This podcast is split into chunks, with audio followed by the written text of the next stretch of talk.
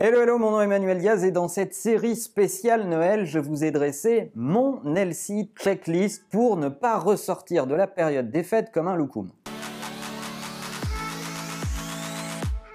La période des fêtes, c'est toujours un chouette moment, on se réunit, on passe un bon moment, on mange bien, mais il y a derrière la période des fêtes une rentrée et si vous voulez pas ressortir complètement exténué en ressemblant à une dinde farcie, je pense qu'il y a quelques points auxquels il faut faire attention. Alors voilà mes 5 grands conseils pour sortir en pleine forme tout en en ayant profité.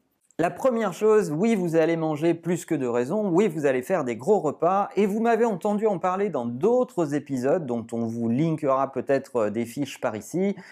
Pensez au fasting. Le fasting, c'est des périodes de jeûne et entre les gros repas, ça vous fera du bien et ça donnera un petit peu d'oxygène à votre corps que de jeûner pendant 12-13 heures entre deux très gros repas. Ça vous fera beaucoup de bien et vous vous sentirez bien mieux plutôt que d'enchaîner des torrents de bouffe que vous envoyez dans le cornet. La deuxième chose, c'est que c'est un super moment pour vous mettre au sport. Que vous en fassiez toute l'année, euh, c'est pas une raison pour relâcher, ou que vous n'en fassiez pas d'habitude, c'est une bonne période parce qu'il y a des chances que votre business ralentisse un peu, même si vous travaillez, vous aurez certainement un peu plus de latitude sur vos horaires. Et si vous êtes en congé, c'est l'occasion d'essayer un nouveau rythme.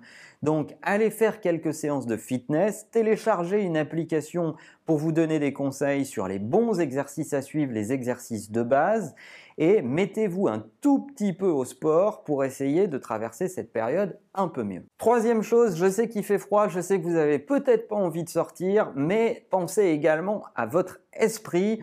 Allez voir des expos, sortez, prenez du temps pour aller dans des lieux que vous n'avez pas l'habitude de voir d'habitude, oxygénez votre esprit, essayez de l'infuser et de le nourrir avec des nouvelles choses parce que vous aurez besoin d'inspiration à la rentrée. Quatrième conseil, faites du ménage, du ménage dans votre tête, du ménage dans vos dossiers, du ménage dans votre Mac. C'est le moment de vous débarrasser de vos vieux cadavres, tous les dossiers mal rangés, tous les trucs mal documentés, tous les trucs où vous vous dites dans votre to-do list, ça, ça attendra. Euh, euh, ce, que vous mettez dans, la catégorie euh, un jour peut-être, eh ben c'est le moment de tout nettoyer pour repartir en début d'année avec des to-do list bien propres, bien clean, bien vides avec la capacité à accueillir les challenges de l'année qui arrive. Et enfin, mon cinquième point spécifiquement pour les managers, si vous êtes manager, vous avez le devoir d'être un peu plus près que les autres.